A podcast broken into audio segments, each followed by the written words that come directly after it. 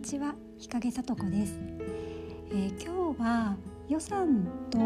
優先順位のお話をしますね。あの、まあ、実際私の外来にいらした方はお分かりかと思うんですけれどもあの私が例えばシミ治療ですねあのお話をする時には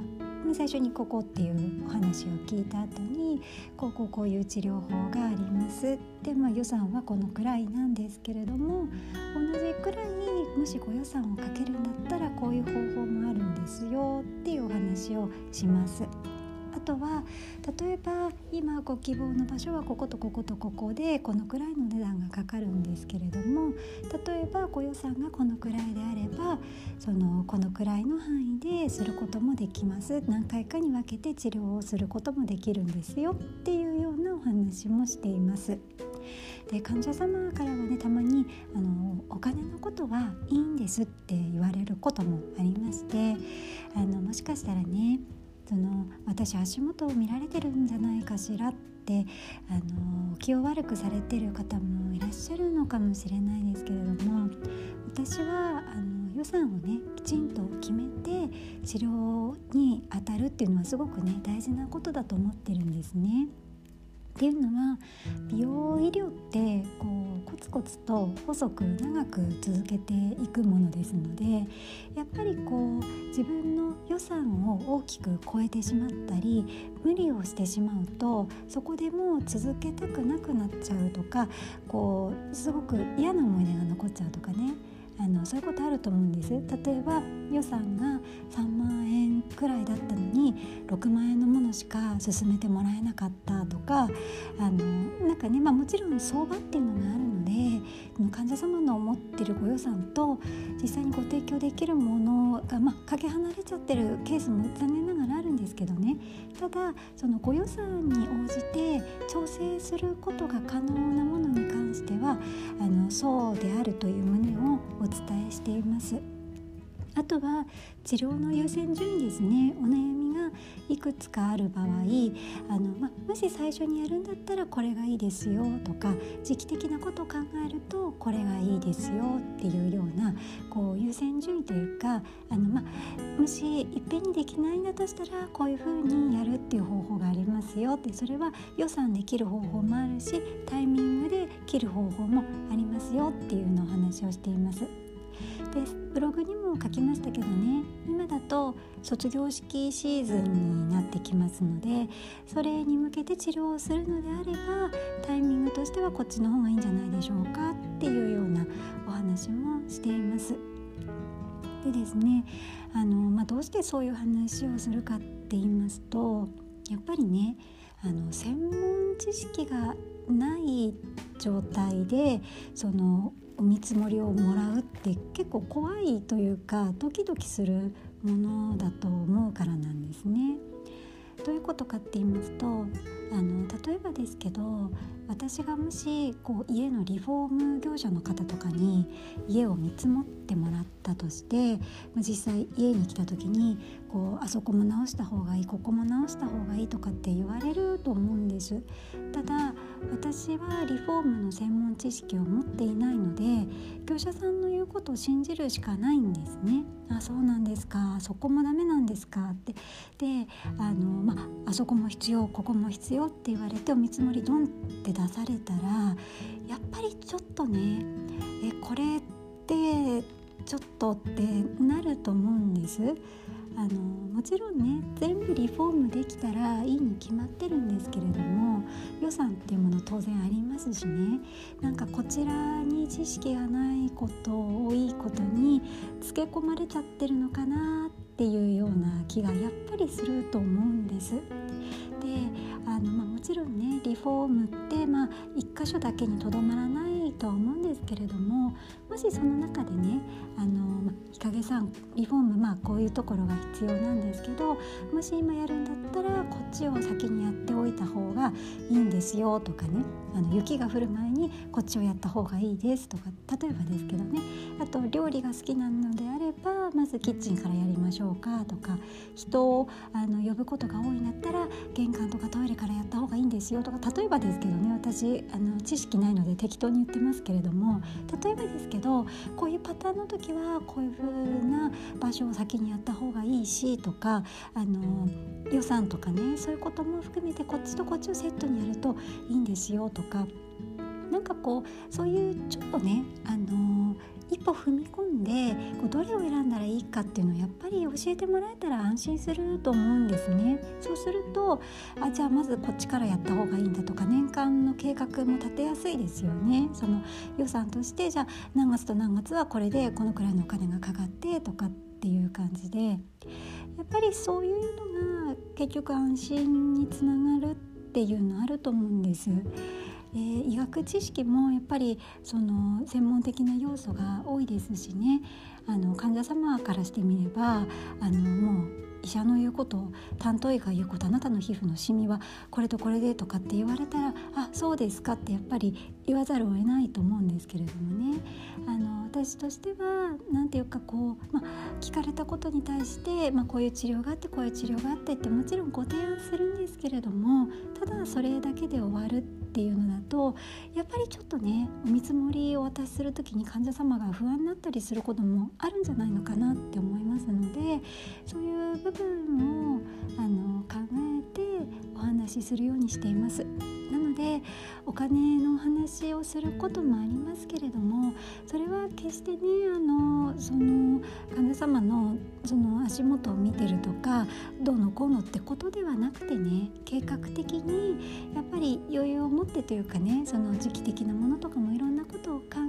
えて治療を受けていただきたいっていう私なりのこう思いが詰まっているのであの外来でね気を悪くされないで聞いていただきたいなと思っています。最後までお聞きいただきましてありがとうございます。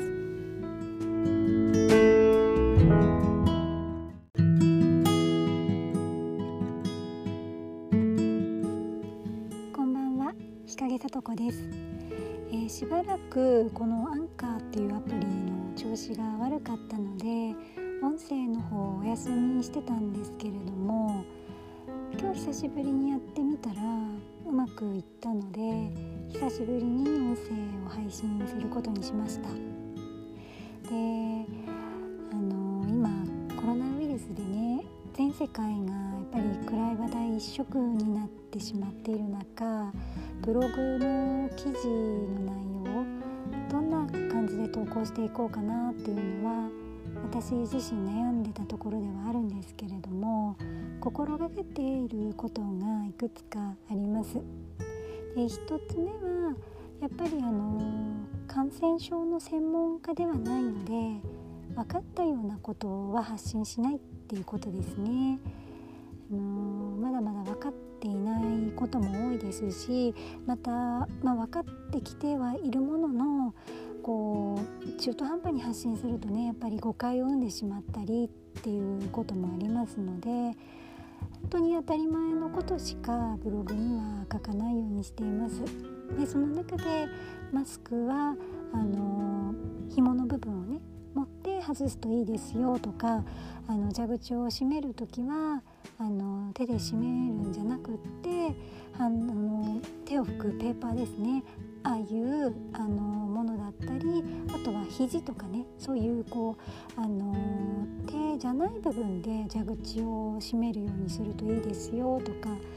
まあ、あと顔をねあのしょっちゅう手で触ったりあとスマホは汚いのでそういうのも注意しましょうねっていうまあ本当に目新しいことはなく当たり前のことではあるんですけどね。あの基本に立ち返って今一度確認してみてください。っていうような内容で発信していました。でアルコール消毒でね手荒れしちゃう方がこの時期すごく多いと思うんですけれどもその方に向けて書いた記事がですねあの私の予想以上にあの反響いただきましてあの Facebook やメブロでシェアとかリブログですねしていただきまして多くの方に読んでいただけたみたいで嬉しく思っています。でまあ、コロナウイルスに対する、まあ、治療法とかもねまだ見つかってないワクチンもない中であの、まあ、あれがいいですよこれがいいですよっていうねこうパニックに便乗していろんなものを勧めるっていうのはちょっと私したくないなって思ってたのであんまりねあの何て言うんでしょうこういうものがいいですよああいうものがいいですよっていうのは、まあ、専門家でもないですし発信は控えるようにしてたんですけれどもやっぱりあの消費者庁の方からもですねあのいろんな発信に対してこう注意喚起っていうのがね出されていたりしてうん私自身発信の内容にはね一度気をつけていかなきゃなって思っていたところです。あと心がけていたことはですねあのまあいろんな立場の方いらっしゃいますのでねそれぞれの方にお役に立てる内容を一つずつ発信したいなっていうふうに思ってました。であのやっぱり学校が臨時休校になってしまったりいろんなことでですねあのご予約の変更っていうのもねやっぱり最近はやむを得ない状況っていうのもあります。でそんな中、まあ、来られない